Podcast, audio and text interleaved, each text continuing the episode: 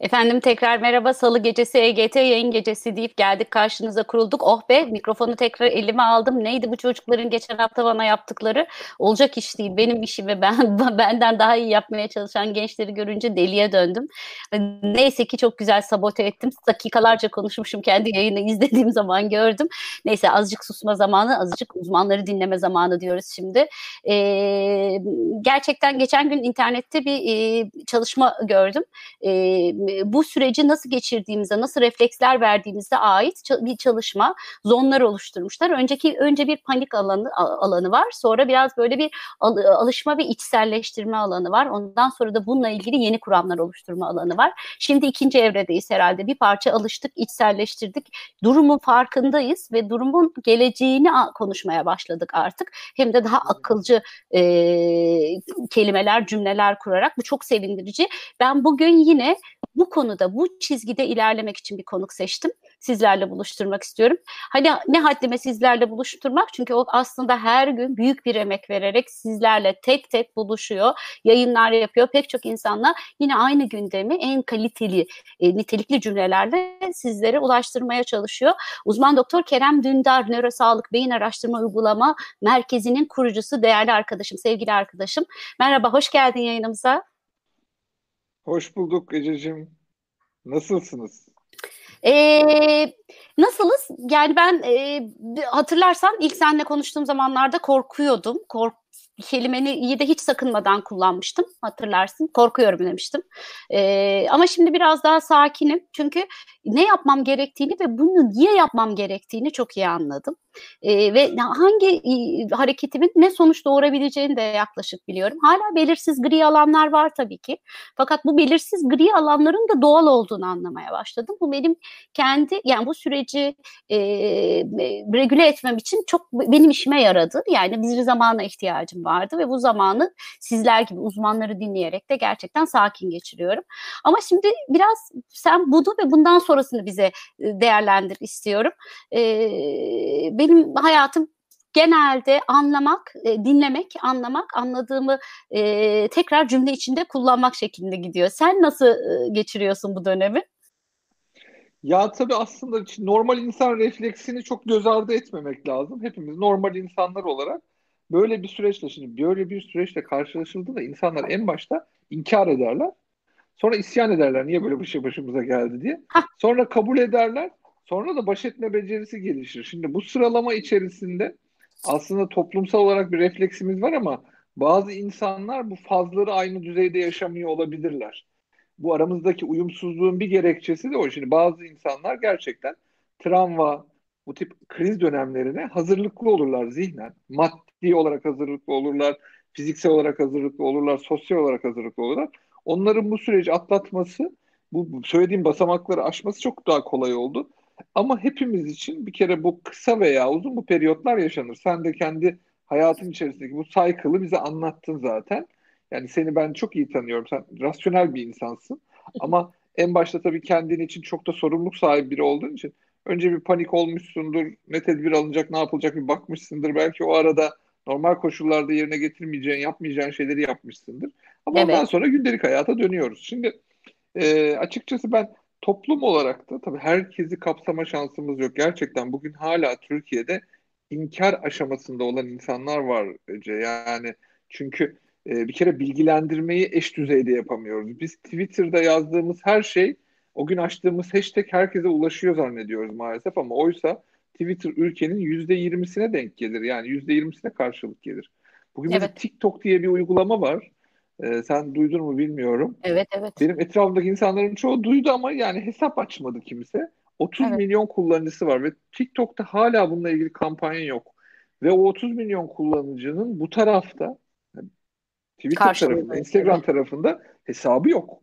Karşılığı Takip ettiği yok. insanlar yok. Öyle olunca toplumun hepsini aslında bilgilendirmiş sayılmıyoruz ve bunlar hani birileri kuzeyde birileri güneyde oturuyor zannetmeyin. Bunların hepsi iç içe yani senin bakkalın bir yerde oturuyor, sen bir yerde oturuyorsun.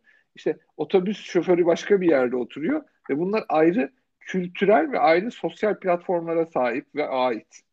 Evet. Öyle olunca da homojen bir şekilde bu süreçleri birlikte atlatamıyoruz. Birinci sıkıntı bu. Yani arkanda kocaman hashtag var evde kal diye Ama bugün ne kadarı evde kalabilir bu insanların? İşte biz onu bilmiyoruz. Tam Twitter'dakilerin hepsi evde kalsın. Ama Twitter'dakilerin hepsi toplasan toplasan ülkenin yüzde yirmisi ediyor. Zaten öyle zannediyorum ki o yüzde yirmilik kesim evde kalma desen de muhtemelen kendi tedbirini hani bu kendilik diye bir şey var ya kendi tedbirini alabilecek düzeyde bilişsel kapasiteye sahip. Yani daha da doğrusu tedirginliklerini yönetebilecek bir takım tedbir alma davranışına sahip. Ama maalesef bizim bunu yaygınlaştırmamız gerekiyor. Bunun için tabii bu çalışanlar var. Ben Sağlık Bakanlığı'nın bu süreçteki yaklaşımlarını çok beğeniyorum. Ee, beğenmeyenleri de beğenmeye davet ediyorum bu arada. Bu dönemi birilerini beğenmeyerek vakit kaybettirdiğimiz bir dönem olarak hatırlamasın bence Türk tarihi. Herkes Bravo. herkesin elinden gelene itibar etsin. Bugün artık zaten hani hesap sorulacak bir şey de yok. Herkes elinden geleni yapıyor, elimizden geleni yapıyoruz desin. Çünkü bunun birçok faydası olacak Ece. Özellikle bu sürece faydası olacak. Bak e, yani maalesef tabii çoğunu da tanıyoruz, tanı bildiğimiz insanlar bazı uzman arkadaşların yaptığı o döneme ait yaptığı bir takım açıklamalar bile bugün belki de bazı insanların Türklere bu hastalık bulaşmaz. Ya. Sadece iyi yer içersem hani yemeğimi içmem kuvvetli olursa bize bir şey olmaz. İmmün sistem yeterlidir. Türkiye'nin yüzde 50'si hala immün sistemini kuvvetlendirirse bir şey olmayacağına inanıyor. Mesela bu tabii olmayacak olmayacak çok ambiyane bir tabir bu arada. Şimdi senin bulaştırma ile ilgili bir riskin var. Kendinin hastalık taşıma durumun var. Çevrenin senin davranışlarına etkilenip maalesef Sağlık Bakanlığı'nın açıldığı kurallara uyamama riski var. Şimdi bunu bir bütün olarak görmek ve bunu bir bütün olarak yönetmek lazım. Ben dediğim gibi bu dönemde resmi mercilere itibar ediyorum ve herkesi o manada itibar etmeye, buna itibarı bozacak şeylere çok tevessül etmemeye davet ediyorum. Çünkü gerçekten bakın bir süreci hep beraber gözleyebiliyor olsak gene de tartışalım. Ama bazı insanlar buraya o kadar anlık giriş çıkışlar yapıyorlar ki iş arasında görüyor mesela. Düşünsene iş arasında iki profesörün virüsle ilgili tartıştığını görüyor. Yani biri öyle diyor, biri öyle diyor. O manada bir sürü Türkiye'nin iki tane profesörün tartıştığı bir konuda Türkiye'nin yüzde yetmişi kendini çaresiz hisseder. Tabii bizim yapacağımız bir şey yok. Zaten bence yani demin de dedim ya gri alanlar çok yani bu işin daha bilmediğimiz bir ton e, hikayesi var bir ton yönü de var. Hani insanların bilip bilmediğiyle ya efendim böyle bilme bilmeden konuşuyor demenin de şeyi yok yani ya da işte. Ya bilmeden konuşma bizde tabii şey yani bizde bilmeden konuşma bir meziyet hatta yani onu ne kadar iyi yapıyorsanız o konuda bir toplumda bir itibar görürsünüz ama bugün o gün değil. Bugün o gün yani değil evet. Zevzeklik edilecek gün de değil. Neden? Bak bunu size beyin açısından anlatayım. Hadi. Şimdi çok basic 3 tane kural tanımlamak lazım. Sağlık Bakanlığı'nın 14 maddesinin 3'ünü ben özellikle çekeyim ve bunu herkese hani böyle ezberletelim tabiri. Bir, elini yıka, hijyene dikkat et. İki, lazım değilse evden çıkma. Çünkü lazımsa çıkacaksın. Onunla ilgili tedbirler yavaş yavaş alınıyor zaten gözlüyoruz. Evet. Üç, velev ki çıktın Velev ki çıktın o zaman sosyal mesafene dikkat et. İşte şu an alınan toplumda işte maske kullanmak vesaire gibi bir takım kararlar var onlara da uy. Bak, sosyal mesafeye dikkat et ve o sosyal yapının içerdiği kuralları uy. Bu üç tane temel şeyi herkesin ezbere bilmesi lazım. Aslında bunlar o kadar basit şeyler ki yani ilkokul da ana sınıfı dersi gibi düşün Ece. Ama siz bunun yanına ya acaba Amerika mı yaptı bu işi? Ya acaba Çinliler burada bir oyun mu etti? Acaba 5G ile mi yayılıyor? acaba insan içinden tezahür eden bir şey mi? Ben virüs görmüyorum falan demeye başlarsanız bak bu üç tane kural birden insan zihninde değerini yitirir.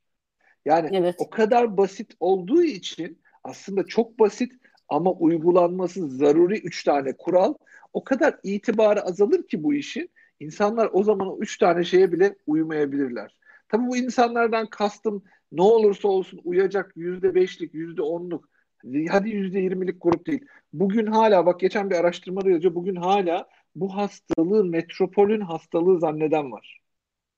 Sadece Metrop- büyük şehirlerde olan. Tabii metropolün hastalığı zannedilmesi ne demek biliyor musun?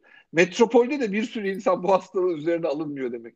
Çünkü metropolde yaşayan, şimdi İstanbul'da yaşayan 120 milyon insanın çok azı metropolde yaşıyorum hissine sahip ve ona göre tavır davranış sergiliyor. Herkes yani İstanbul'un da tabii ki İstanbul'da da pek çok insan kırsalda yaşıyorum ruh haliyle bu hastalığın da kırsal hastalık olmadığını düşünerek maalesef buna itibar etmez. konunun en ciddi kısmı burası. Yani hastalık yapması itibariyle virüs yanlış anlamayın ama insanların karşılaştığı en tehlikeli virüs olmayabilir. Bunu da zaten uzmanlar söyledi. Yani öldürücülü. Burada bir şans var tabiri caizse. Evet. Ama tabii ki bir bulaşma riski var. O yüzden de şu kurallara illaki uymak gerekiyor. Öteki türlü de biz şöyle bir şanssızlık yaşamış olacağız. Ya virüs o kadar öldürücü değildi ama insanlar çok aptaldı. O yüzden evet. bir sürü insan öldü. Yazacak tarihte bak. Acımasız evet. kısmı burası. Yani aslında virüsten değil, virüsün e, virüse karşı aldığımız e, önlemleri, almamız gereken önlemleri alamamaktan öleceğiz belki de. E, bu, bu, çok bu, bu sınav, bu sınav biyoloji biyoloji sınav, sınavı evet. değil bu. Davranış, hayat bilgisi sınavı. Hayat yani bilgisi evet, sınavı. sınav maalesef davranış biyolojiden gelmedi aslında. Zaten farkındasınız. Allah bunu yazalım. Bu tabii, doğru. Tabii. Yani bu bir e, aslında bir virüsle sınav değil, hayat sınavı yani. Tabii, tabii. Virüsle hayat savaşmıyoruz, hayat bilgisi sınavı bu. Yani zaten ben şimdi bakıyorum bazı uzmanlar televizyon çıkmış detaylı şeyler konuşuyor. Abi gidin aşı bulun, kit bulun, daha hızlı sonuç veren kit bulun. Yani bilimsel merak olsan bilimsel araştırma yapsın. Televizyonculuk senin işin. Şimdi sen söyledin bana bak canlı yayın yapıyorsun diye. Yapıyoruz. Hakikaten evde oturuyorum çünkü. Şu anda bir değer yaratmaya çalışıyoruz. Ben evet, yıllardır katma konuş, değer üretmeye tabii konuşmacılık yapan bir insanım ve pek çok noktada son kullanıcıyla temas edemiyordum yoğunluğumdan dolayı. Şirketler var, şirketlerin yöneticileri var. Sürekli onlarla çalışıyorum. Bugün o işlerim devam ediyor ama akşamları işte yemekli toplantılar bilmem neler bittiği için ne yapıyoruz? Gündüz o webinarları gene şirketlere yapmaya devam ediyorum. Liderlerine, çalışanlarına, tüketicilerine, bayilerine. Ama Hatta bence en çok ihtiyaç olan dönem Kerem. Bilmiyorum yani şirketler Ama çok yoğun, çok mı? yoğun, çok yoğun. Ece. Yani inan, bence çok önemli bir dönem. Bak, yani ben de inan, öğret- ilk gün, ilk gün daha ilk vakanın açıklandığı ilk gün. Bu dönem çok gerekli. Tabii. Evet. İlk vakanın açıklandığı gün Koç Holding'deydik. Hemen bilgilendirme videolarını çektik. Ondan sonra neredeyse bütün alt gruplarına eğitimler verdik. Ondan sonra bütün holdinglere, sonra bütün bankalara. Çünkü farkında olalım veya olmayalım şu an çalışmak zorunda olan sistemler var. Yani sistemler var. Parakende sektörü çalışmak zorunda. Eve gir, eve gir diyorsun ama. bir büyük kısmı bakın, tabii. Tabii bu, bu sloganı atarken eve gir. Ben çok dikkatli kullanıyorum bunu. Evde kalabiliyorsan kal demek daha doğru. Evde kalabiliyorsan. Evet. İşin yoksa evde kal. Çünkü işi olan insanlar var. Doktorlar var. Doktorların aileleri var. O gidip marketlerde alışveriş yaptığınız yerdeki insanlar var. Bunların aileleri var. Sizin o sipariş verdiğiniz kargoları çalıştıran insanlar var o lojistik koca koca depoları çalıştıran insanlar var. Ya da gündelikçi tabir ettiğimiz, Ece bak buradan onu da hatırlatalım bir sürü arkadaşıma. Bugün çalışmasa yarın evine ekmek götüremeyecek insanlar var. Tabii ki burada bir toplumsal dayanışma ki bununla ilgili bir sürü kampanya yapılıyor. Eminim burada izleyen herkes destek vermiştir. Biz de elden geldi destek olmaya çalışıyoruz. Gündelikçi temas ettiğiniz insanlar olabilir. Size yardıma gelen, evinize destek olmaya gelen insanlar. Bugün onlar çalışamıyor arkadaşlar. Her programda bunu hatırlatıyoruz. Aklımıza yani kendi, yani, aslında kendimizi değil kendi sosyal çevremizi tabii ki. E, kalkındırmak üzerine kurarsak zaten onu beceremezsek, daha güçlü onu oluruz. beceremezsek evet. bir devletin de bunu yönetmesi çok kolay değil. Bizim coğrafyamızda o kadar zengin değiliz bizler. Mutlaka birbirimize destek olacağız. Arayacağız. Hatta geçen bir yerde konuştuk. Bir ihtiyacın var mı demeyeceğiz. Diyeceğiz ki al kardeşim bak senin bu bir günlük, iki günlük, üç günlük yemeyendi. Al sen bunu sonra anlaşırız diyeceğiz. Bak bu, bu bile çok önemli. Bu dönem Ece kimsenin kafası eskisi kadar çalışmaz. Şahsım dahil yani bunu hiç başkasıyla alakalı söylemiyorum. Çünkü bilişsel potansiyelimiz azaldı. Niye? Bilgisayarda sekme sayısı arttı.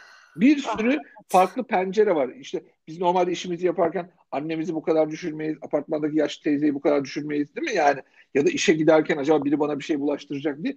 Bunların hepsi konsantrasyonumuzu, kognitif bilişsel fonksiyonlarımız azaltacağı için mutlak suretle bizim hayatta yapmamız gereken o kurallı işleri çok azaltmamız lazım. Ama onları çok sıkı sıkıya takip etmemiz ha. lazım. Bunları da hatırlatmış olalım. Şimdi şöyle hocam bir iki soru var hemen onları sorayım. Güzel güzel çünkü bu sorular beni çok güçlü hissettiriyor kendime. Ee, tabii tabii sorsunlar. Yani, Bizim hani, sosyal medyaları da takip ediyoruz. Bizden evet. de Instagram'dan, Onları da söyleyelim. Ha, o, onları Doktor, da Doktor Kerem Dündar benim iki tarafta da LinkedIn meraklısı orayı da aynı şekilde kullanabilir. İki tarafta zaten canlı yayın yerleri de onlar biliyorsun Ececiğim. İki tarafı da takip etsin Hı-hı. arkadaşlar. Zaten senle de yapıyoruz bir sürü program. Seni de çağırırız tamam. bizim programın. Aynı şey Aynen. karşılıklı. Tabak boş gitmesin. Tamam canım. Diyor ki Şule Hocam, Avrupa Birliği ne kadar kendine e, doğuda AB güveniyordu. Güveninin çöktüğü konusunda ne dersiniz diyor. Yani dünya olarak baktığın zaman böyle ekonomik olarak kendine güvenen ülkeler, kendine güvenen birlikler, kendine güvenen e, kimlikler vardı. Ama e, bu virüsle beraber sanki böyle herkes biraz e, güven testinden e, geçemedi gibi gel, geliyor bana da. Efendim, ne şimdi e, ya ben e, bunu şöyle değerlendireyim. Hep beraber sınava girdik. Yan taraftaki arkadaşın yapamadığı soruya bakıp oh onu yapamadı diye e, bir değerlendirmede bulunuyoruz sınav içerisinde. Bir Peki. kere buradaki konsantrasyon dağınıklığı kendi sınavımızı doğru düzgün yapmamıza engel olur. Birincisi o. Herkese önce bunu tavsiye ederim. Herkes bir önündeki kendi kağıdına baksın. Bu işlerin hesabı kimin neyi ne kadar yaptığı sınavdan çıkışta belli olur arkadaşlar. Şu anda bu tip öğretiler hani birden e, çok ulvi olmuş hissi efendim virüs bize neler öğretti biz artık eskisi gibi insanlar değiliz gibi bir ruh halinin sınavın içerisinde çözemediği soruya denk gelince pişmanlık yaşayan öğrenciden hiç farkı yok. Ya ben bu soruya niye çalışmadım demek gibi. Bir de hani o kadar zor gelir ki bazen sorular hep beraber. Sen hiç çalışmamışındır. Yanında da sana göre daha iyi çalışmış bir arkadaşın vardır. Onun da yapamadığına sevinmek de ayrı bir garabet Ece. Yani bunu da kimseye tavsiye etmiyorum. Tabii bu süreç bizim kendi içimizdeki kötüyle de yüzleşme sürecimiz. Bakın bu denli yargılayıcı, bu denli o taraf üzerinden, taraflar üzerinden bu işi götürmenin bir anlamı yok. Nasıl bugün siyaset üstü bir ruh haliyle ki işte herkesin kendine göre bir dünya görüşü var ama bugün onu konuşmuyoruz. Hep beraber ülkece bu işin üstünden gelmek için herkes birbirine destek olsun diyoruz. Bence aynı fikrin dünya açısından da söyleniyor olması lazım. Avrupa Birliği kültürel olarak bir sürü şey oturtamamış olabilir. Bundan bu dersleri çıkaracak olabilirler. Bu çok anormal bir şey değil. Bizim de çıkarmamız gereken dersler var. Ama tekrar söylüyorum. Şu an sınavda yaptık yapamadıktan çok daha önemlisi, çok daha önemlisi gelecek açısından bu sınavdan gerekli dersi alacağız mı? Ve bu dersle birlikte ilerleyeceğiz mi? Avrupa Birliği bu totalin içerisinden çok daha güçlü de çıkabilir. Evet. Çok daha güçlü de çıkabilir. Evet. E, velev ki e, bir takım şeyleri kaybetmiş olarak da çıkabilir ama ya biz Avrupa Birliği'nde değiliz zaten. Yani o manada ben bizim bu hani lokaldeki e, serkeşliğimizin yanında global politikalar üzerindeki bu e, şeyimizi e, merakımızı bazen e, acaba gündemimizde sorumluluklarımızı yerine getirmemekten duyduğumuz rahatsızlığı örtmek için mi kullanıyoruz? Onu da düşünmüyor değilim. Yani hani evdeki ödevini yapmayıp da e, dışarıdaki ödevini yapmayan, yapmamış ya da dışarıda gezenlere laf atanlar gibi. Önce bir insanın şahsi sorumluluğunu yerine getirmesinde fayda var. Bunu arkadaşın e, sorusunu cevaplamak adına söylemiyorum. Bir fundamental olarak söylüyorum. Yani bizim bugün dışarıdaki tespitlerimizin şu gün bu süreci yönetmeyle hiç alakası yok. Bakın aklı başında, aklına güvendiğim bir sürü insanın global ölçekte tespitlerinin bugün hiçbir manası yok. Yani bugün İngiltere, Amerika, Fransa, İtalya bu işbirliğinde nerede olacak? Amerika durumunu nasıl kollayacak, nasıl yönetecek, Kanada ne yapacak gibi kendilerinin çözemediği bir takım problemleri burada böyle hani burada böyle işte günü bugündü falan. Bu bir de nerede yaşanıyor? Mesela Ece onu da söyleyeyim sana. Mesela e, alt kültür ya zenginler de hasta oluyormuş bak gördün mü falan gibi hani öyle bir söylemle hareket ederse üst kültür ya kardeşim bana ne e, herkes bugüne kadar biriktirdiğini yesin derse biz gene uzlaşamamış oluruz. Sosyoekonomik açıdan da uluslararası politikalar açısından da öyle zannediyorum ki birlik olma gücü zihnimizde birleşemediğimiz kimseyle zihnen fiziksel olarak da sosyal olarak da birleşemeyiz. O yüzden ben böyle şeyleri birazcık böyle bloke ederim ki o düşünce orada üremesin diye. Peki bir soru daha var. İnsanların yaşadıkları olaylara uygun olarak tepki vermesini bekleriz diyor Dilek Karaçelik. Ve ekliyor diyor ki üzüntü verici durumlarda üzülmesini, sevinçli durumlara sevinmesini bekleriz. Bu süreçte olanları görmezden gelip izole edilmiş ev hayatında mutluluğu arttırmak için bir takım etkinlikler yapıyoruz. Bu normal mi diye soruyor. Yani Tabii şu anda kaygılıyız. Yok bir kere, bir kere e, hanımefendiye orada katılmayalım çok normal koşullar altında üzülünecek durumlara üzülmeyi yani onu bir normal parantezine Normal parantezinde. Peki süper Tabii, tamam. söylediği şeyi şu an normal koşullar altında değiliz. Baskı altındayız. normallerimizi regüle ediyoruz. Bakın ben doğuda askerlik yaptım. Ya askerlik de değil, askeri doktordum biliyorsun eskiden. Doğuda evet. baştabiplik yaptım. Ee, bazen doğuda moralinizin daha iyi olması gerekir. Terör anında, operasyon anında orada birilerini güldürmeniz gerekir. Bu ironik bir şey değildir ya da hakaret içeren bir şey değildir. Bu oranın normaline göre sizin hayatınıza devam etmeniz için gerekli olan şeydir. Bugün hayat bir ay öncesine göre eksi 100 verim ve içerik kaybetmiş olabilir. Siz o eksi 100'ü sıfırınız yapıp tekrar hayata oradan devam edersiniz. O yüzden ben aksine işte ben de onun gayretini gösteriyorum. Normal koşullarda hiç yapmadığım, yapamayacağım, belki de yapmamam gereken şeyleri şu anda 100 insana da 1000 insana da ulaşsak diyerek yapıyoruz. İnsanları bir taraftan eğlendiriyoruz, bir taraftan diri tutmaya çalışıyoruz. İşte yani benim yapabildiğim o. Kimisi de maske imal ediyor. Sen yayınlarına devam ediyorsun, yazılarını yazıyorsun. İşte şirketlere gidip eskiden Hı. şirketlerin performansını arttırmaya çalışırken şu anda psikolojik sermayelerini korumaya çalışıyoruz. Mesela bambaşka bir ruh haline büründük.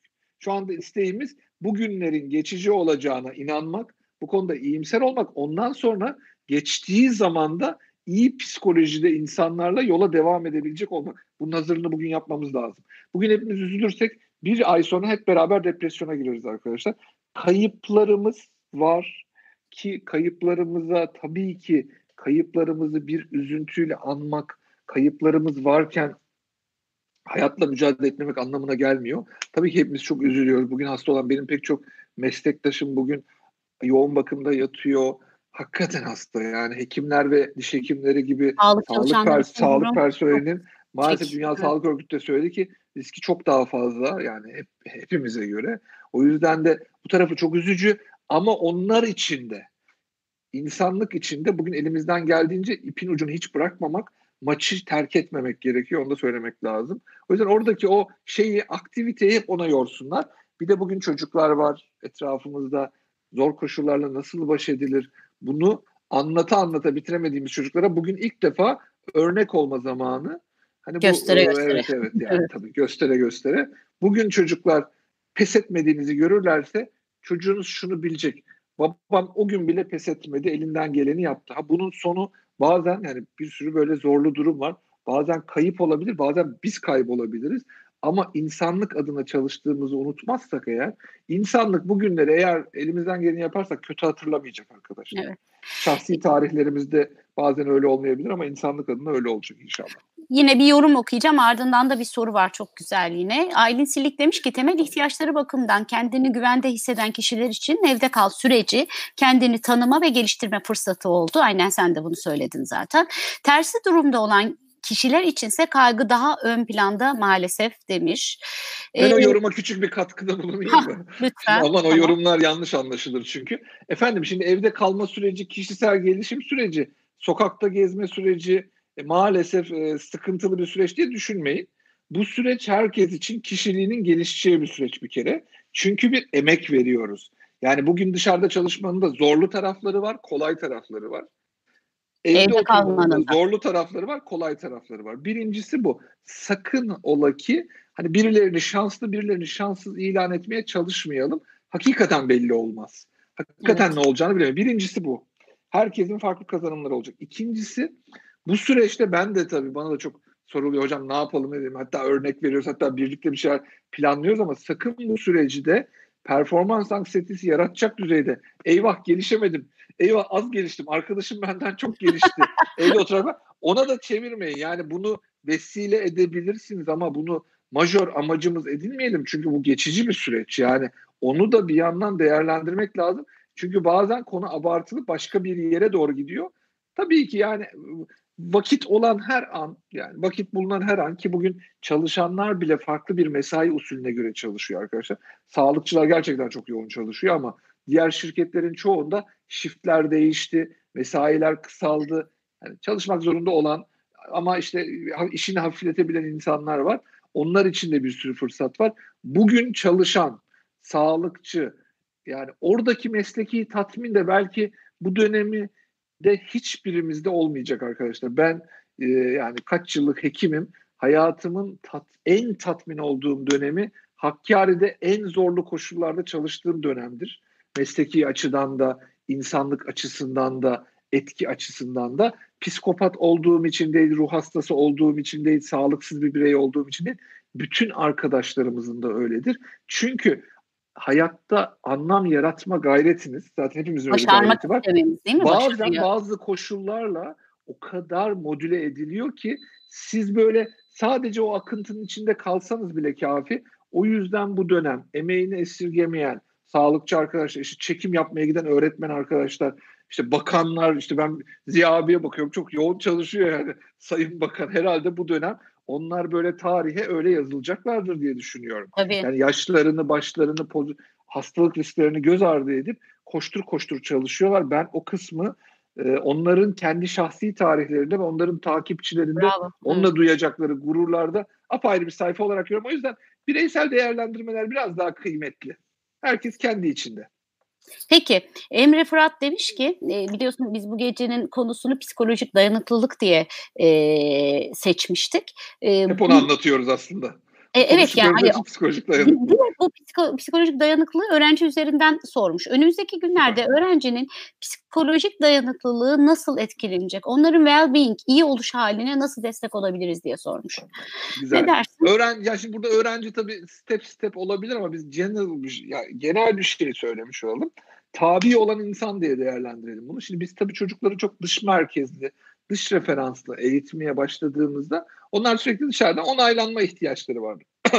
Özellikle bu süreçte bir onaylanma ile alakalı o durumun e, yeniden gözden geçirilmesi lazım. Keşke bu süreci iç merkezli olmaya dönüşüm için kullanabilse insanlar ne kıymetli olur. Yani birinci olarak belki de onu hatırlatmak gerekir.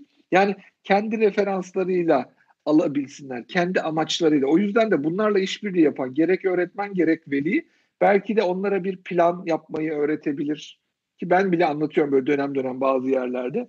Plan yapmayı öğretebilir. Bir yandan da onlarla birlikte çalışabilir. Yani onlarla birlikte bir şey üretebilir. Onlara bir sorumluluk verebilir. Aslında çocuklarımız için enteresan bir şekilde hayatlarında hayatlarında resilience'a çok erken kavuşmalarını sağlayacak bir dönem arkadaşlar. Travmanın olmadığı yerde resilience'dan bahsedilmez. Çünkü psikolojik hmm, güçlü evet. olmak demek psikolojik güçlüklerle karşılaşmış olmak demek. Yani sınanması gereken bir sınanmak gerekiyor. Harika. Aynen, aynen. Sınavsız olmaz o iş. O yüzden de aslında ben e, bu dönemin gençlerinin hepimizden daha şanslı olduğunu düşünüyorum Aa, Hayatlarının kalanı için. Yeter ki bunu optimal düzeyde keşfedebilsinler. Şimdi bazen aileler konuyu o kadar travmatik algılarlar ki çocuklar bundan çok olumsuz etkilenir. Çünkü çocuklar bizim kadar yatsıma yetenekleri gelişmiş bireyler değil henüz. O yüzden evet. de biz onlara hani konuyu bak benim anlattığım sadelik ve sakinlikte anlatabilirler. Kesinlikle paylaşsınlar. Yani gizlenecek, saklanacak saçma sapan hani çocuğu böyle steril bir hayatın içerisinde konumlayacak bir durumumuz yok. Onu da özellikle vurgulayalım çünkü bazen öyle şeyler geliyor. Tabii bu dönemde çok korkuttuğunuz çocukların korkmayla ilgili bir takım davranışları olabilir. Lütfen bunun çok üzerinde durmayın. Bunu bir abuse'a, kötüye kullanıma çevirmesin çocuklar. Bunu zaten her koşulda istemeyiz. Hani aman anne sen ne yatacağım falan filan bunu istemiyoruz. Bazen e, özellikle uzman arkadaşlardan da ki zannetmiyorum yani uzmanlar böyle söylemez ama belki yanlış anlaşmalar olmuş olabilir onu da düzelteceğim. Tamam ya bu dönem idare edin falan gibi. Yok arkadaş bu dönemi falan yok yani açta açıkta hani zorda üzerine kapanmazsa mermi gelecek falan filan durumda değilse herkes normal bireysel hayatını yaşamaya sürdürmeye devam edebilir. Çocuklar için önemli bir özellik arz eden bir durum aslında yok. Hastalık açısından da yok hasbelkader. Yani hastalık evet. bile kendi başına çocukları orada konumlamıyor. Bu biraz yetişkinlerin aklını başına alması gereken bir süreç gibi tanımlandı dünyada. Çocuklar o manada biraz da evin içinde kalsınlar. Çocuklar aslında gelecek, yaşayacakları hayatı deneyimliyorlar şu anda. Uzaktan eğitimle alakalı hayatı deneyimliyorlar. Kendi başlarına öğrenme sorumluluklarını aldıkları hayatı deneyimliyorlar. Lütfen o deneyimi çok da bozmayalım biz. Bırakalım, onlar eşlik edelim. Bir de çocuklar bize eşlik etsin bir durumla karşılaştığımızda nasıl tepki veriyoruz? Harika. İşte ya sokağa çıkma yasağı olursa diye bir kaygı yaşadığımızda ne yapıyoruz biz? Çocuklar bunların hepsini görüyor arkadaşlar. Çocuklara 10 yılda öğretemeyeceğimiz şeyi şu an 2 ayda öğretiriz. İyi şeyler öğrensinler. İyi şeyler öğrenmesi için iyi şeyler gözleyebiliyor olmak lazım. O yüzden ben çocuklarla ilgili çok tedirgin olanların kendiyle ilgili tedirginlikleri yansıtma riskini de göz ardı etmek istemiyorum. Herkes bir önce kendi tedirginliğini aç, açsın. Yani Vallahi, burada evet e, gerçekten geleceği de etrafınızda lafını ben kendimden not aldım. Çok da kıymetli buluyorum bu saptamayı. E, Burcu Gümüştepe demiş ki en dibi görmeden zirveyi göremeyiz diye bir saptama yapmış. Tolga Yazıcı bu süreçten güçlü çıkan pandemi öncesi benliğine meydan okuyacak, güçlenecek. Bazen insanların büyümesi için stres tetikleyici bir unsur demiş. Bazen koşullar bize değil biz koşullara adapte oluyoruz demiş sevgili Burcu Hocam. Mühim olan o durumlarda sızlanmaktansa keyif almayı bilmek. Ee, Can hocamın bir sorusu var. En fazla kim kaç saat canlı ders yapmış? Kim çocuklarını daha fazla ekran karşısında tutarak geliştirdiğini varsaymış? Yarışındayken olan veya olduğu varsayılan psikolojik sermayeyi korumak kimin umrunda? Ee, gerçekten bir e, sana şunu sormak istiyorum bu saptamayla beraber. Ee, Can'a teşekkür ediyorum bu arada. Can'a teşekkür Neyi umursamalıyız? Yani umurumuzda olan şeyler ne olmalı? Şöyle bir küçük bir liste versen. Arkadaşlar umurumuzda olan öncelikle sağlık ve bu konuda alınan tedbirler yani çünkü bir sorumluluğumuz var bakın hastalıkla ilgili. Bugün hı hı. bulaştırma riskimizin toplumsal sorumluluk olduğunu unutmayalım. Tamam? Öncelikle bu. Eğitim tarafıyla alakalı. Eğitim tabi bu mecralardan haberdar olmak, çocuğa o koşulları sunabilmek en önemli şey. Yani ben tabii ki bunun çalışması vardır. Ben bununla ilgili iç karartmak istemiyorum ama belki de toplumun %50'sinin televizyon erişimi, tablet erişimi falan olmayabilir. En azından kendine özel olmayabilir.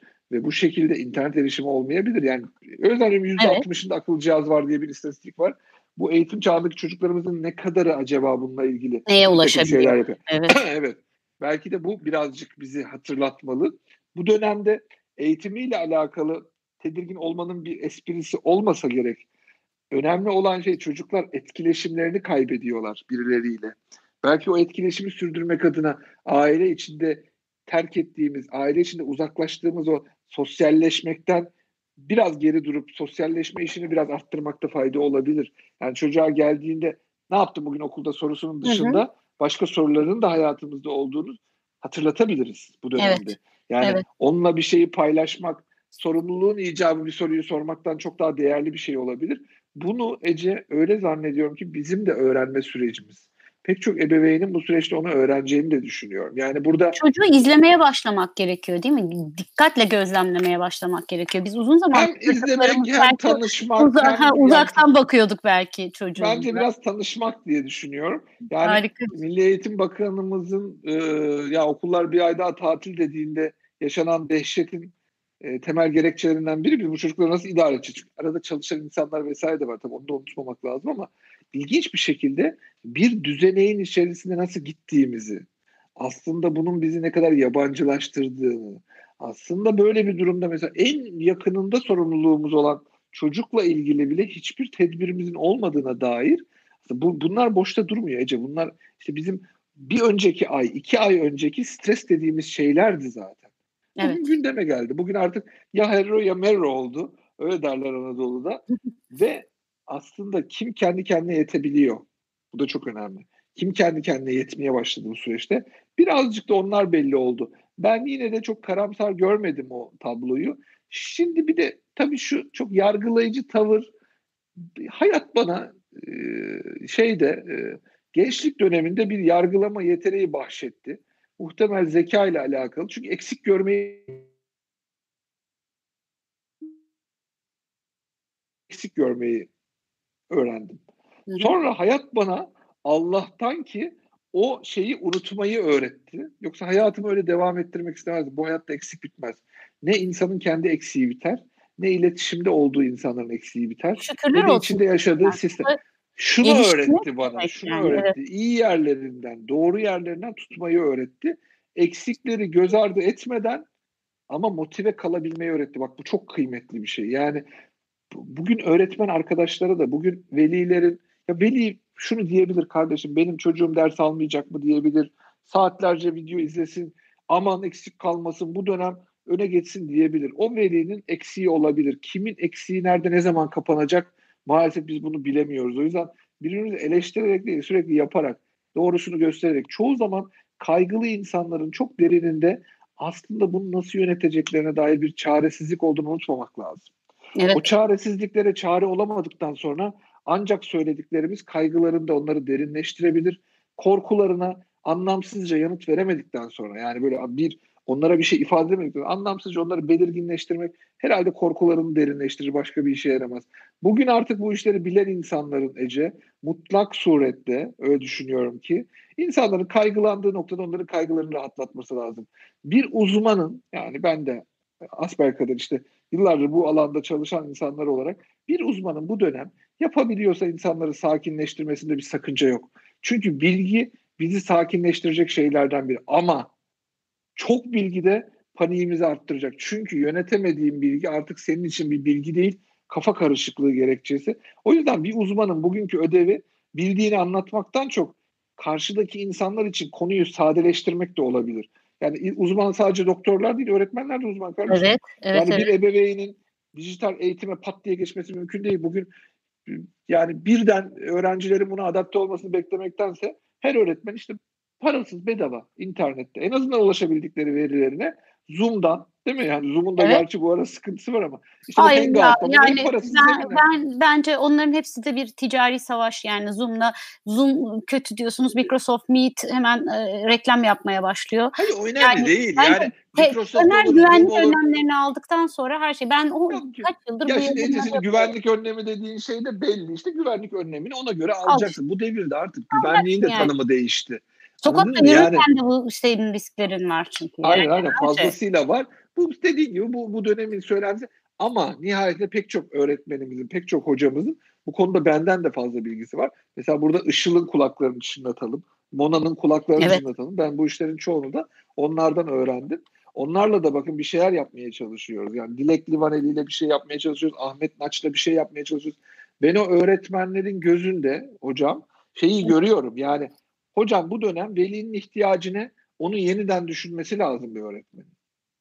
Evet. Ya diyecek kaçın buradaki evet. paniği nasıl yönetiriz, kaygıyı nasıl yönetiriz? Zaten bence bir velinin kaygısını yönetebilen bir öğretmen veliyle öğrenciyi olduğu yere konumlayabilir. Zaten millet hani çocuğu nasıl Aynen. yöneteceğiz, nasıl konumlayacağız onu ayırt edemiyor. O yüzden ben olayı o, o seviyede bırakma taraftarıyım. Gayet uzman insanlar var. Zaten biz de yapıyoruz, sen de yapıyorsun. Bir kere bunu takip etsinler. Sonrası yine yaratıcılık. Şu dönemde eleştirmek yaratıcılık değil. Şu dönemde yapmak, bütünleştirmek, bununla ilgili neler yapılabilir? Sakinleştirmek, sadeleştirmek bunlar yaratıcılık. Yaratıcılığı bu taraflarda kullananlar bu dönemi selahiyetle atlatacak diye düşünüyorum Ececiğim. Biraz e, evde çocuğu da birey olduğunu kabullenmeyi de öğreniyoruz e, sanıyorum biz anne babalarda. Yani ben böyle bir süreç yaşadım. Önce çok kontrollü bir hafta geçirdim. Hela'nın her şeyini programlamaya çalıştım. Sonra e, tabii ki bu onun işine yaradı. Yani bu yanlış bir şey diye değil. Bu süreci anlatıyorum. E, hakikaten de belki böyle olmalıydı. E, sonra o programı e, çok güzel aldığını ve o programı artık kendine göre revize ettiğini görüyorum çocuğun ve bireysel davranışlarını geliştirdiğini görüyorum. Şimdi bu da şeyi de anlıyor. Aslında o çocuklar bizden bizim yaşadığımız kaygıları yaşamıyorlar. Onlar bambaşka kaygılar yaşıyorlar. Biz bambaşka kaygılar yaşıyoruz. Bir kaygılarımızı anlamak için birbirimizin kaygısı üzerinden okumak da manalı değil. Sadece şunu kabul ediyorum. Ela'nın bir takım kaygıları var.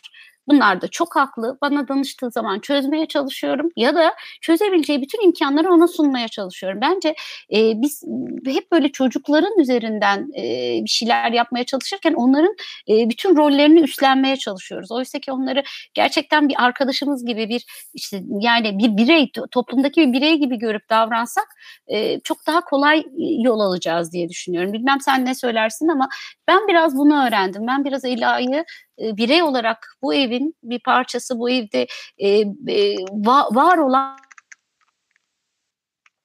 sahibi olduğum bir şey olarak değil de birey olarak görmeyi öğrendim. Bana iyi geldi.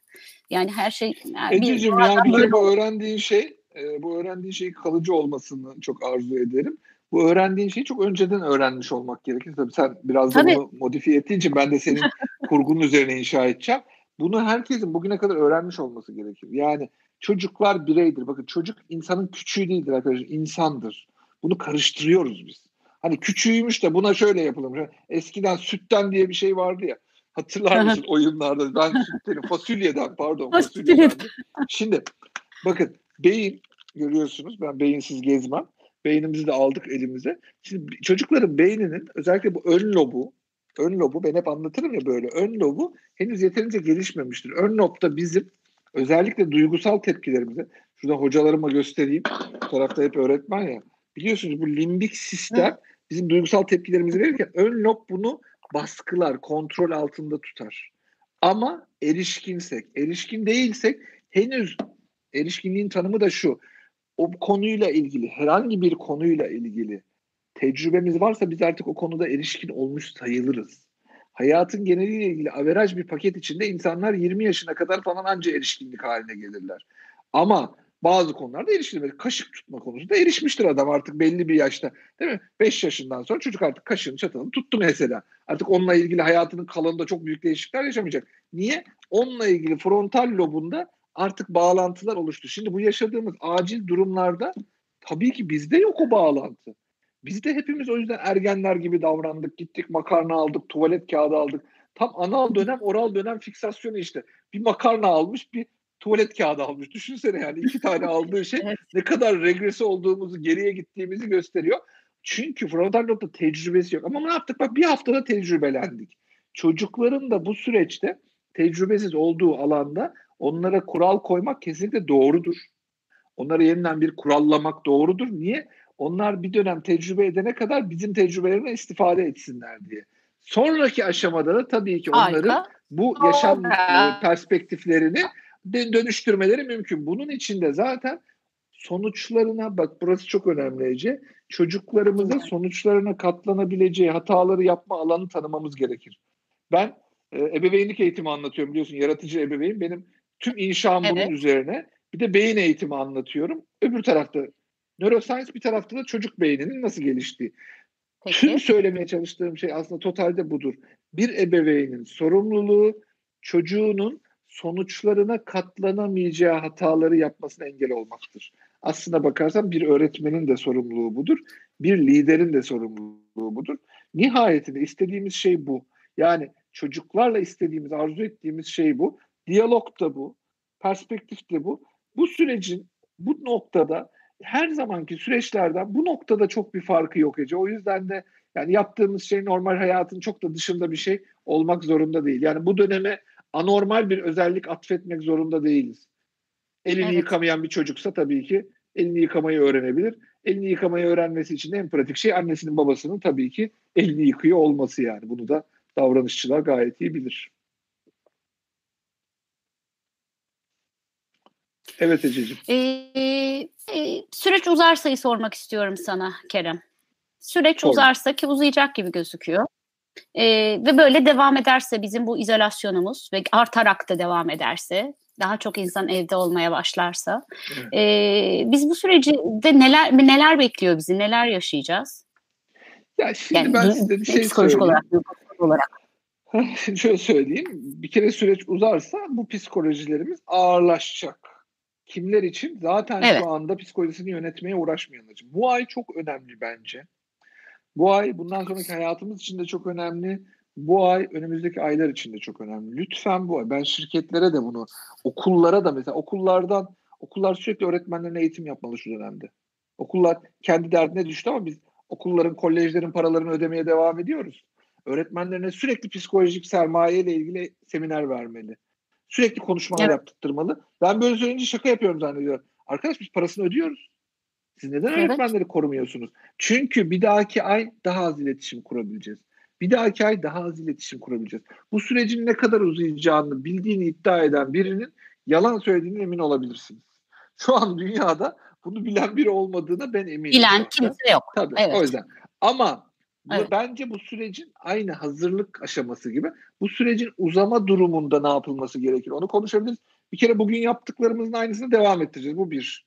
İki, mutlaka sağlam haber kaynakları ki bunun işte bizim Sağlık Bakanlığı, Dünya Sağlık Örgütü iki tane kaynağı var bunun. Kaynağımız yani, var. Oralardan zaten. yani Dünya Sağlık Örgütü'nden şüphe eden var, bakanlıktan şüphe eden var. Lütfen arkadaşlar.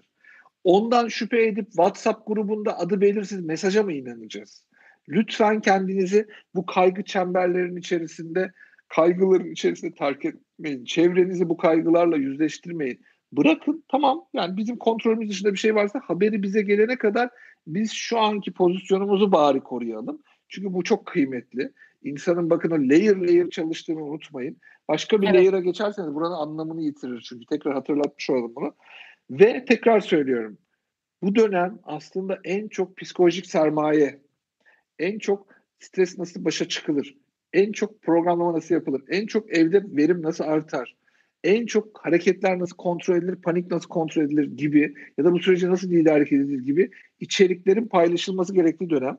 Ben okullarla ilgili bu e, tedbirlerin alınması gerektiğini eminim bu arada. E, evet. Tabii bu bir sürü kanaldan olabilir.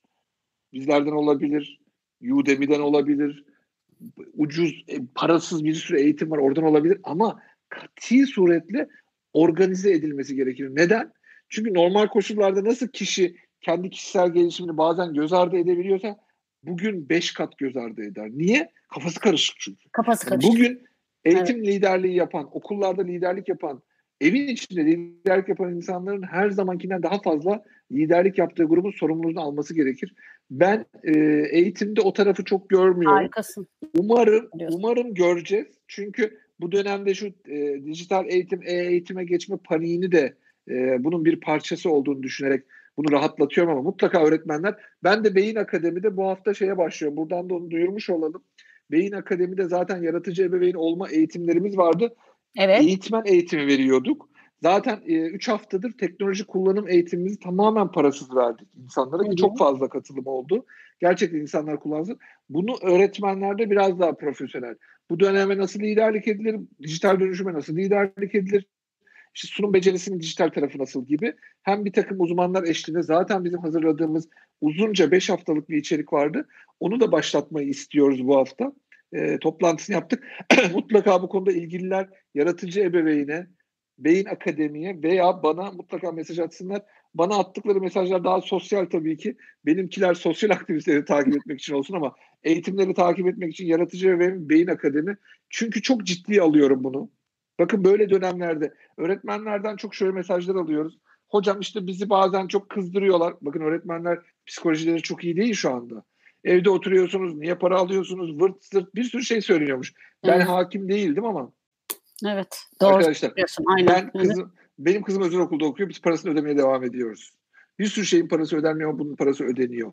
Ve biz istiyoruz ki bu dönemde de öğretmenlerimiz bu süreci yönetmek adına eğitim alsınlar. Türkiye ne kadar bu sürece hazırsa okullarda ancak o kadar hazır olabilir.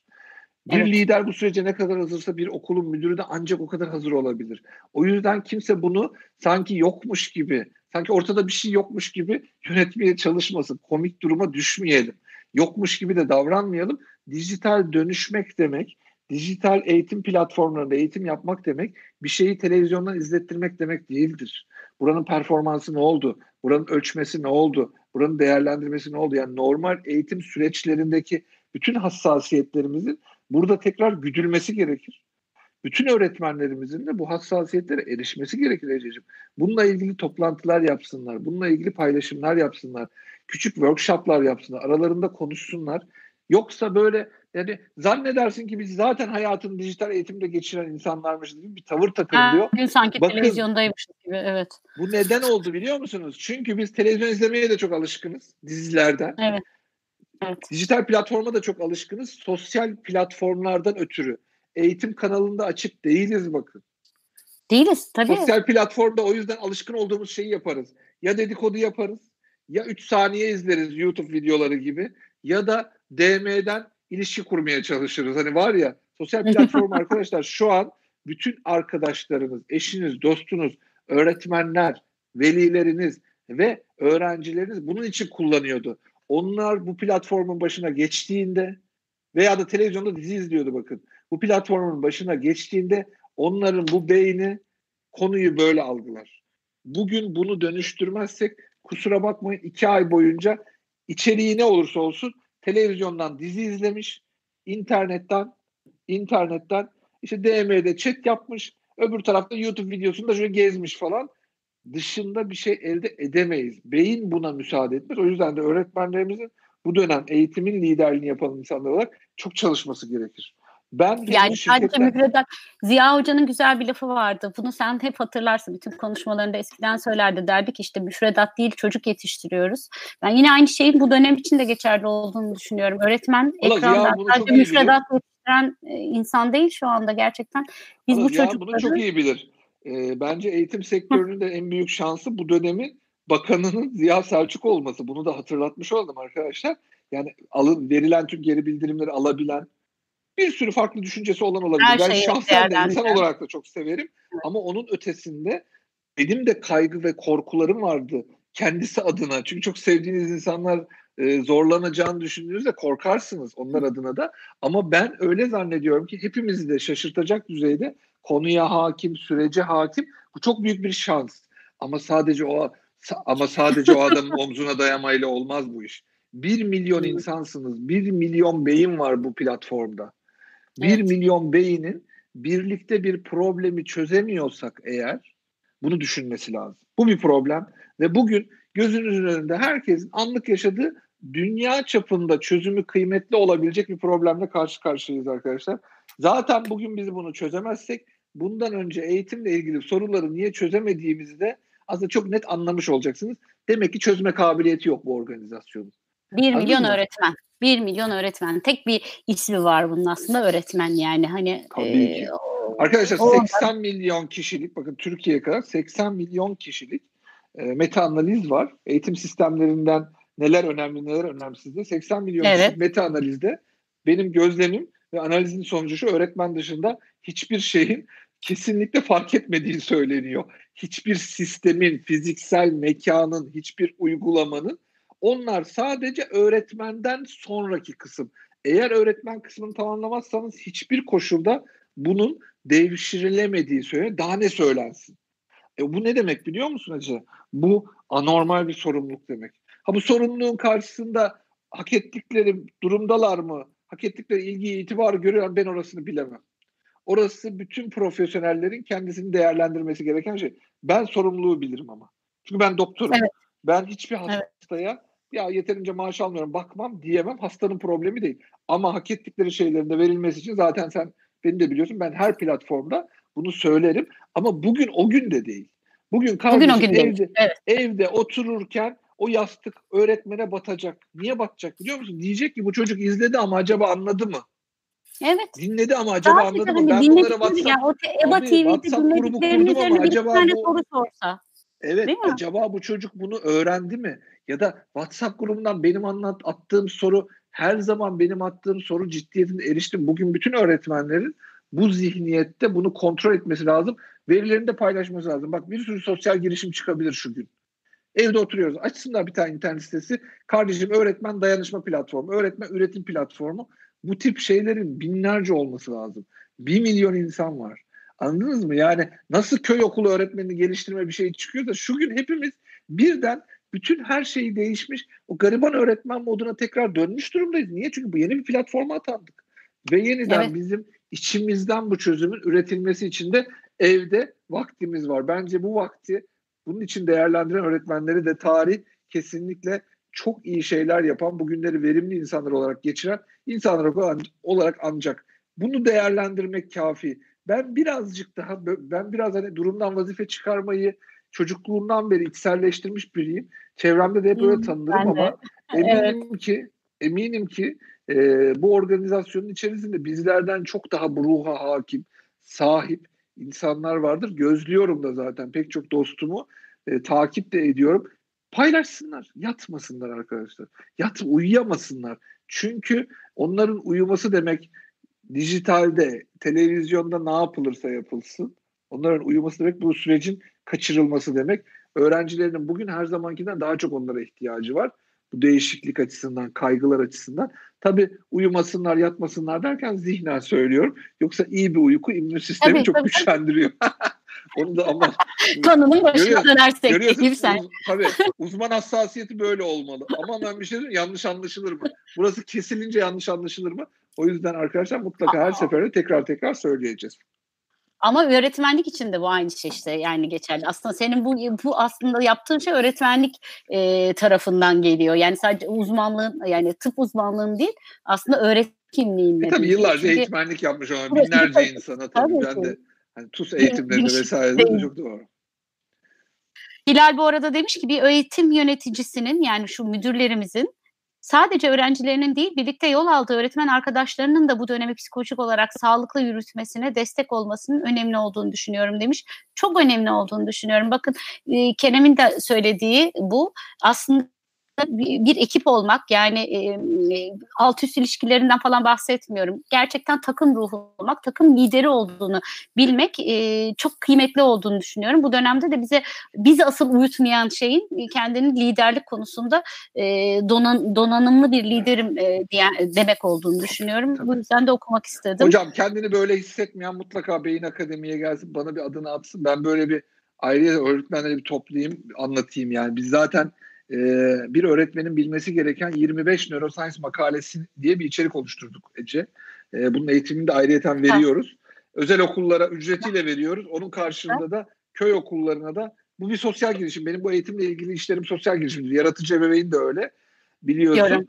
E, köy okullarına erişim güçlüğü olan devlet okullarına da bunu bir daha bedel vermek istiyoruz. Bütün eğitimleri WhatsApp üzerinden yapıyoruz ve biz bunların hepsini daha bu konular başlamadan e, açıkçası şey yapmıştık. Şu anda ebeveyn farkındalık eğitimimiz, yaratıcı ebeveyn eğitimimiz, ondan sonra bir öğretmenin bilmesi gereken 25 neuroscience makaleli 10 haftalık eğitimimiz var.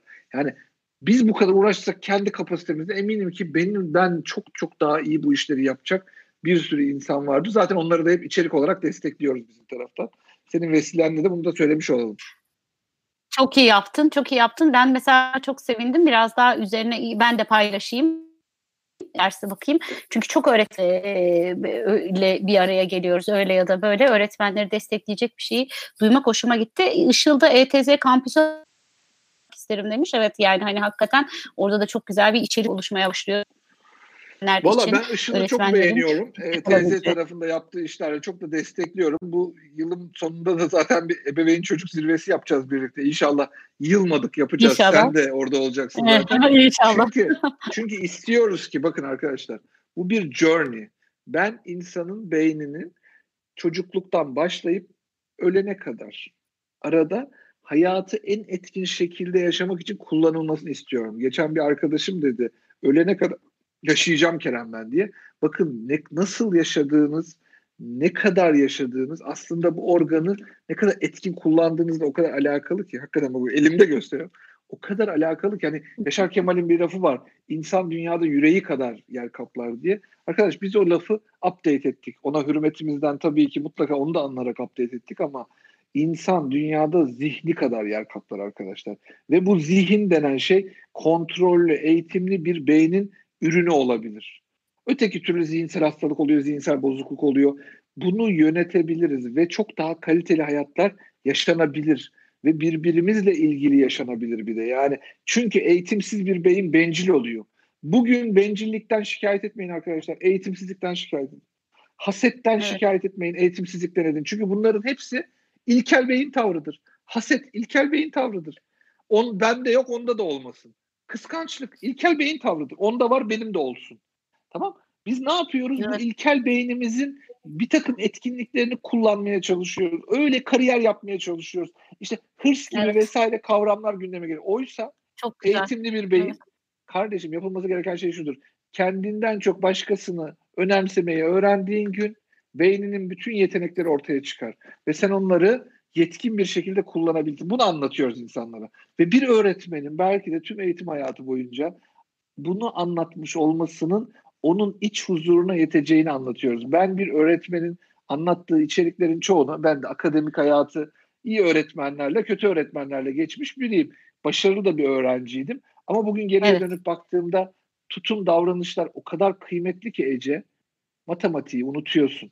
Ama matematik öğretmeninin tutumunu unutmuyorsun gayretini, inancını unutmuyorsun. Ya da oradaki serkeşliğini, boş vermişliğini unutmuyorsun. O çok kıymetli. Evet. Ve teorik bilgiler çok tamamlanıyor. Tabii. Bak bu çok e, kerhen konuşulan bir laf. Bugün de sıkıntı şu. Attitude görmüyor çocuklar. Tutum görmüyor, davranış görmüyor. Esas etkileşimde değil. Öteki taraf tamamlanır. Ne olacak? Biyoloji dersi eksik kalmış. Anlatılır. ve kusura bakmasın kimse o taraftaki açıklığı öbür tarafla kapatmaya çalışmak da yani böyle deve kuşunun bizim gibi bu işleri bilen insanlar için deve kuşunun kafasını kuma gömmesi gibidir. Başka da bir şey değildir. O da bir gelişmemişlik göstergesidir. Yani sen insanları görmeyince Peki. onlar da seni görmeyecek zannetmemek gerekir. Öyle bir şey yok yani evet. Peki Tabii zamanın e, 60 geride bıraktık. E, bilmiyorum ekli şunu da unutmayalım diyeceğim bir şey var mı? Hani bir son e, cümleni sorayım. E, ondan sonra da yavaş şunu yavaş. Şunu da unutmayalım o zaman. Şunu da unutmayalım. Söylediklerimizin her şeyin gölgesinde bugün önceliğimiz kesinlikle sağlıkla alakalı ve sağlık alanındaki sorumluluğumuzla alakalı. Asgari hijyen koşulları, olabildiğince evde oturmak, eğer bir sıkıntımız varsa veya yapmamız gereken bir iş varsa da o sosyal mesafeye uymak. Hatta bugün sosyal mesafenin adını fiziksel mesafe koyduk ki insanlar kendini yalnız hissetmesin. Ben çoğu insanda sosyal evet, mesafemi evet. kısalttım bile. Bilişsel mesafem kısaldı. Yakınlıklarımız arttı. Sadece fiziksel mesafemizi korumak da bile çok kıymetli. Onun dışında çevremizle daha çok alakadar olabilme gayreti. Ben bunun bu süreçte elinden geleni yapmış herkesin geriye dönüp baktığında buradaki anılarını kötü hatırlamayacağına eminim arkadaşlar. Buradaki anılarını iyi hatırlamak isteyen elinden geleni yapsın. Bu süreci bencil geçirip hiç zarar görmediğini düşünen insanların bak bencilce geçirip emin ol geriye dönüp baktığında kazançlarının kayıplarının yanında çok da anlamsız olduğunu göreceğine de eminim. O yüzden lütfen herkes üzerine düşeni elinden geldiği kadar etki ve etki alanı sınırlamasını da yapsın. Ben bu içeriğin burada pek çok öğretmen arkadaşımıza ilham olmasını arzu ediyorum. Bizler bildiğimizi yapıyoruz. Onların bildikleri bizden çok çok daha fazla olabilir. Başka alanlarda olabilir. İşbirliği başka alanlar. ya da birlikte Tabii. bir şeyler yapmak isteyen herkesle de Beyin Akademi üzerinden eğitimmenlik, e, yaratıcı evet. ebeveyn üzerinden anne baba, Doktor Kerem üzerinden de zaten hani süreçlerin değerlendirilmesi. Perşembe günü Evrim Kur'an olacak. Onunla bir güncelleme yapacağım. Cumartesi günü Akan Abdullah ile ki onlarla periyodik olarak yapacağız Ece bunları. Ne oluyor Harika. ne bitiyor onu anlatacağız. İnsanlar mutlaka takip ediyorlar zaten. Öte yandan benim öğlen kuşağında da 16-17 arasında da çok iyi öğretmen örnekleri ve çok iyi ebeveyn örneklerinin aslında neler yaptığı, neleri eksik bıraktığı, eksiklerine rağmen nasıl iyi olabildiklerini anlattığımızda bir e, yaratıcı ebeveyn ve geleceğin eğitimi diye bir program var. Orada da küçücük küçücük bu dönemde paylaşım yapıyoruz. Amacımız tamamen bu.